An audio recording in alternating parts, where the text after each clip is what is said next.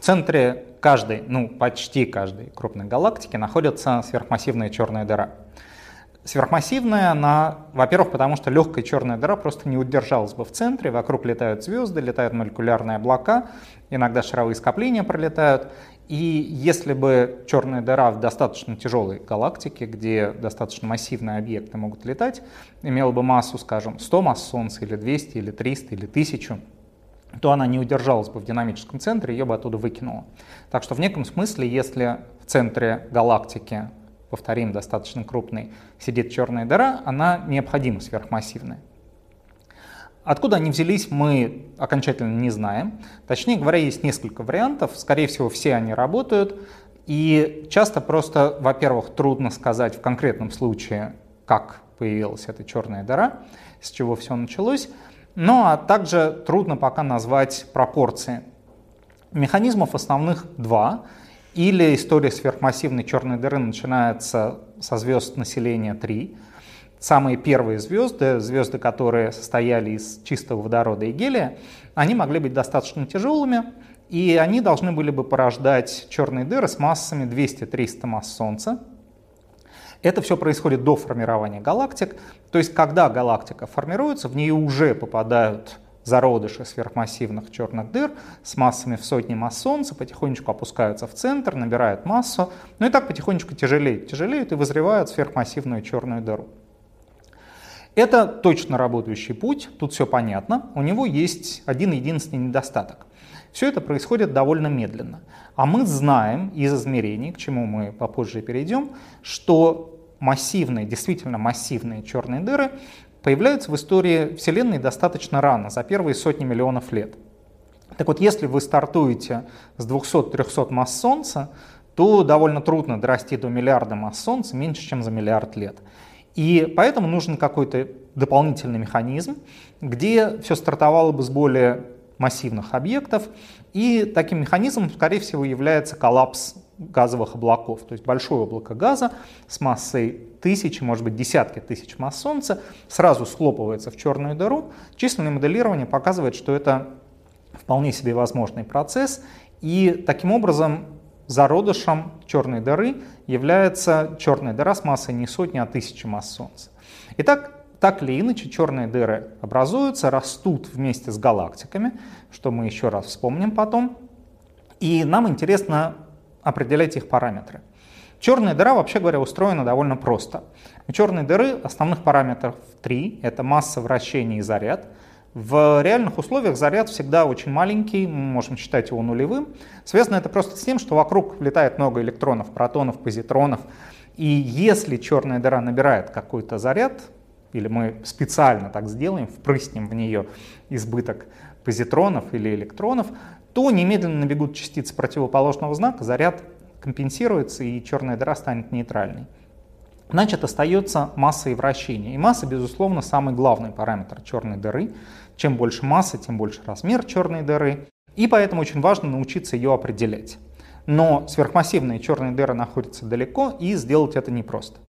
Чтобы определить массу сверхмассивной черной дыры, нам нужно, как правило, увидеть, как что-то вокруг черной дыры вращается. Самое, наверное, хорошее это увидеть, как вокруг нее вращаются звезды. Но это возможно только в случае достаточно близких черных дыр, ну или, скажем, проще в случае черной дыры в центре нашей галактики. За 20 с лишним уже лет наблюдений люди построили траектории множества звезд вращающихся вокруг черной дыры. То есть они находятся так близко, что гравитационный потенциал в этой области действительно целиком фактически определяется нашей сверхмассивной черной дырой. Одна из звезд успела сделать уже больше одного полного оборота вокруг центра галактики, где сидит черная дыра. И это позволяет провести очень точную оценку массы. Самым неопределенным параметром является, пожалуй, расстояние от нас до центра галактики. Но в ближайшие годы, благодаря спутнику Гая, и этот параметр будет известен с очень высокой точностью, и точность измерения массы нашей сверхмассивной черной дыры достигнет уровня уже порядка 1%. Сейчас мы знаем, что масса черной дыры несколько больше 3 миллионов масс Солнца, и, повторюсь, это очень точное значение. То есть не может быть меньше 3 и не может быть больше 4 миллионов масс Солнца. Если же звезды не видны, нам нужно увидеть что-то еще. Например, мы можем увидеть, как вокруг центральной черной дыры обращается газ. Это не значит, что мы прямо видим какие-то отдельные частички или облака газа. Это означает, что мы можем получить спектр диска, вращающегося вокруг черной дыры. Соответственно, одна часть диска вращается в нашу сторону, другая вращается от нас. Мы по закону Доплера можем определить скорости, и мы можем определить размер диска, просто потому что мы его видим и знаем расстояние до галактики. Соответственно, зная размер диска и скорость его вращения, вы можете определить массу объекта, который своей гравитацией заставляет этот диск вращаться. Это тоже очень хороший способ. Например, для галактики М87 созвездия Девы, о которой мы тоже еще раз вспомним, это э, давало оценку массы порядка э, 3 миллиардов уже масс Солнца. Если галактика еще более далекая, то там мы можем не видеть этот центральный диск, и нужно придумать что-то еще. К счастью, природа сама придумывает это что-то еще. В частности, в галактиках могут встречаться естественные мазеры, то есть источники когерентного миллиметрового излучения. Э, эти источники могут возникать в разных условиях, могут возникать в газовых облаках, могут возникать в атмосферах звезд-гигантов, могут возникать они и в дисках вокруг сверхмассивных черных дыр. То есть мы видим далекую-далекую галактику, расстояние до нее десятки миллионов световых лет, и мы видим сигнал, регистрируем сигнал мазерного источника, который крутится вокруг этой самой черной дыры. Так вот, чем хорош мазер? Он излучает на четко определенной спектральной линии. Ну, таких линий может быть несколько, но, допустим, мы рассмотрим случай одной линии. Этот мазер вращается вокруг черной дыры, и теперь мы с фантастической точностью по закону Доплера можем определить скорость движения этого мазера. Скорость определяется гравитационным потенциалом. Гравитационный потенциал вблизи черной дыры определяется массой черной дыры. И если мы знаем, на каком расстоянии мазер вращается от черной дыры, это тоже можно установить с помощью э, высокоточных радионаблюдений, то э, тогда мы определяем массу черной дыры, и это, пожалуй, самый точный метод, который не в единичных случаях применяется на расстояниях десятки миллионов световых лет.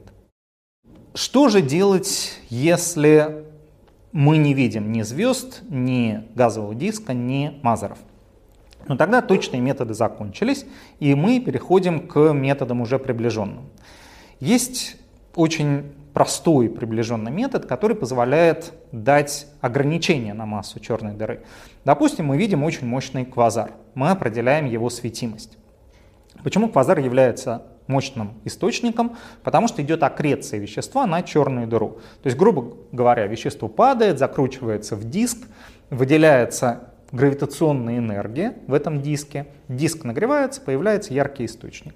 Наивно можно подумать, что чем больше вещества мы будем кидать, тем более мощный источник будет возникать. До некоторого предела это так. Но можно предел достичь. И произойдет следующее. Излучение будет настолько много, что излучение начнет сдувать падающее вещество. То есть возникнет такая саморегулирующаяся система. Этот предел называется Эдингтоновским пределом светимости. И, как легко догадаться, он зависит от массы центрального объекта. Потому что у нас возникает баланс двух сил – давления излучения и гравитации. Давление излучения связано с количеством излучения, с потоком, мы его видим. А вот действие гравитации связано с массой. Поэтому, если мы видим, например, источник со светимостью 100 тысяч светимостей Солнца, то мы можем сказать, что если это аккреция на черную дыру, что масса черной дыры не может быть меньше нескольких масс Солнца. Иначе такой источник не сделать. Но вот в случае квазаров речь идет уже о миллионах, миллиардах светимостей Солнца, и это тоже позволяет дать ограничение на массы черных дыр. И именно поэтому возникает проблема, о которой мы говорили в начале. Мы можем видеть на больших красных смещениях, скажем, на красном смещении 5, что соответствует примерно миллиарду лет после Большого взрыва, мы можем видеть мощные квазары, и безо всяких деталей сразу по этому пределу мы можем сказать, что масса черной дыры там должна быть в сотни миллионов масс Солнца. И это э, вызывает проблемы в сценарии роста черных дыр, э, которые требуют, например, модели коллапса больших газовых облаков. А если черная дыра не является очень активной, то есть она далека от этого предела, что тогда? Тогда возникает еще один метод, который имеет красивое название реверберационное картирование. Вот наверняка, если бы ко мне как к лектору-популяризатору пришел логопед и сказал бы, что я все говорю неправильно, мне надо делать упражнения, я бы не смог э, проговорить какую-нибудь скороговорку, я бы обязательно предложил лектору быстро произнести реверберационное картирование и посмотрел бы, что произойдет. Так вот, что же это за метод с таким красивым названием? Идея очень простая. Представьте, есть черная дыра, диск вокруг, вот само сердце активного источника. И есть облака газа вокруг. Диск излучает, как говорят в континууме, он излучает непрерывный спектр излучения, поскольку, в общем-то, это просто горячий газ. На разных расстояниях от черной дыры он имеет немножко разную температуру, но это газ, это все складывается в непрерывный спектр. А вот когда этот диск подсвечивает облака вокруг, облака газа излучают уже в спектральных линиях. То есть мы в спектре всей этой системы видим постоянный континуум излучения от диска и видим спектральные линии, формированные облаками вокруг.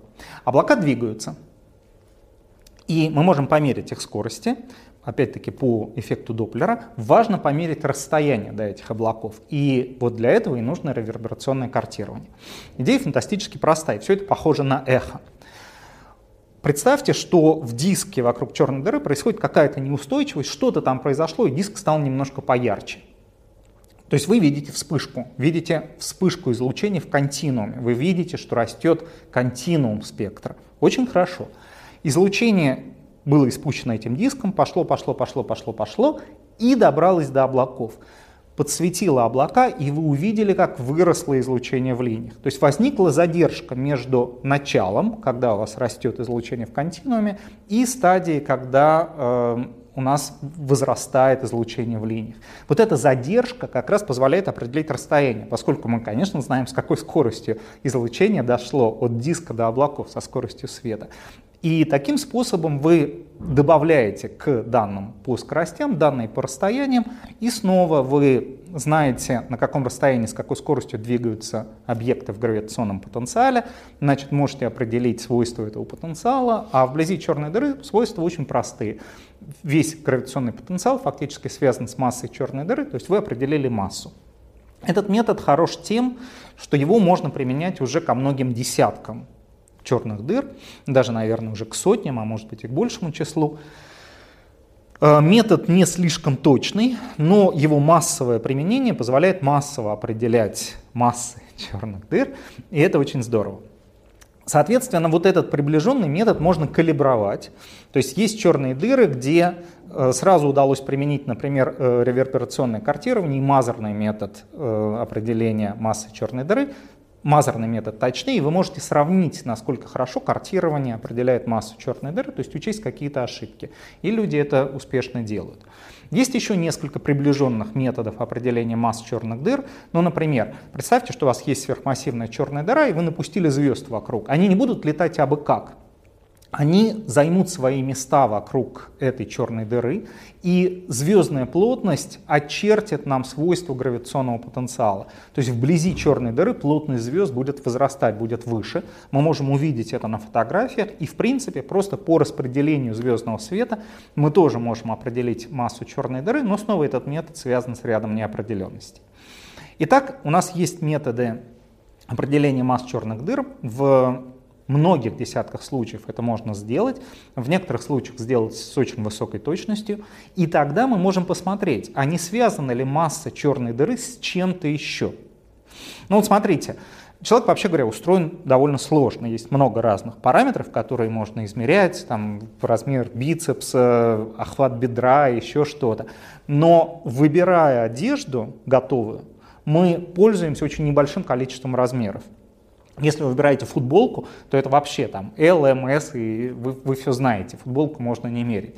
Если вы выбираете э, рубашку под галстук, то будет еще охват шеи. Если вы выбираете еще что-то более вычурное, ну, может быть, еще один параметр. Но трех-четырех параметров, как правило, хватает для одежды. Почему? Потому что наше тело имеет не случайные пропорции. У нас параметры скоррелированы. И более или менее э, рост будет коррелировать с весом, если у нас есть рост и вес, но это в среднем дает э, размер талии и так дальше, и так дальше, и так дальше. Так вот, сравнивая параметры черной дыры с параметрами галактики, люди тоже обнаруживают такие корреляции. Галактика типа нашей, например, состоит из разных частей. Три основных части — это диск, балдж, такое центральное вздутие в центре, и гал, очень большое. Так вот, э, наблюдения показали, что масса черной дыры прекрасно коррелирует со свойствами балджа. С массой балджа, со светимостью балджа, со скоростью звезд в балдже. И это хороший метод оценки массы черной дыры просто по параметрам балджа. Иногда черную дыру не видно и вообще никакой активности не видно, но мы знаем, что она там есть. И тогда, померив параметры балджа, мы можем определить параметры скрытые. То есть вот идет вдалеке человек, вы не можете его взвесить, но можете посмотреть, прикинуть, там, рост метр семьдесят шесть, ну, наверное, он весит примерно килограмм 70, допустим. А, то есть вы делаете оценку, в индивидуальном случае, естественно, можно ошибиться, но вообще говоря, оценка довольно хорошая, и это тоже применяют в случаях черных дыр. Наконец, есть экзотические методы. Первым, наверное, в голову приходят недавнее получение изображения потока вещества вокруг центральной черной дыры в галактике М87. Вот как раз эта замечательная картинка, которую называют фотографией черной дыры, позволяет очень точно определить ее массу. Масса, кстати, оказалась в два раза отличающейся от того, что получалось по движению газа, о чем мы говорили. То есть получение таких очень детальных изображений тоже позволяет взвешивать черные дыры. И, наверное, когда-нибудь мы сделаем это и для черной дыры в центре нашей галактики, и для каких-то других объектов. Связано это с тем, что э, в случае получения таких картинок мы видим изображение, которое во многом определяется тем, как черная дыра исказила пространство вокруг себя. Свет распространяется сквозь область пространства, искаженную черной дырой, и это позволяет определить ее массу. Иногда у нас нет, ну, по большей части у нас нет таких детальных изображений, зато черная дыра все равно искажает пространство, и есть эффект гравитационного линзирования. И совсем недавно появились работы, пока они единичные, по определению масс черных дыр таким способом. Мы хорошо знаем случаи линзирования, например, галактики на галактике, но иногда в линзированном изображении далекой галактики удается выделить детальки маленькие, которые связаны с тем, что изображение далекой галактики линзировалось не на поле близкой галактики в целом, а в данном конкретном участке линзировалось на центральной черной дыре. Это тоже позволяет определить ее массу. Ну и, наконец, э, в некотором отдаленном будущем появится еще один замечательный способ определения масс черных дыр по регистрации гравитационно-волнового сигнала в результате их слияния. Сейчас установки LIGO, Virgo умеют это делать для черных дыр звездных масс, но вот когда полетит э, лазерный интерферометр LISA, э, точнее говоря, он будет называться уже Эм, то тогда будут регистрироваться слияния сверхмассивных черных дыр в центрах галактик, и это, точно так же, как в случае черных дыр звездных масс, будет давать очень высокоточное определение масс таких черных дыр.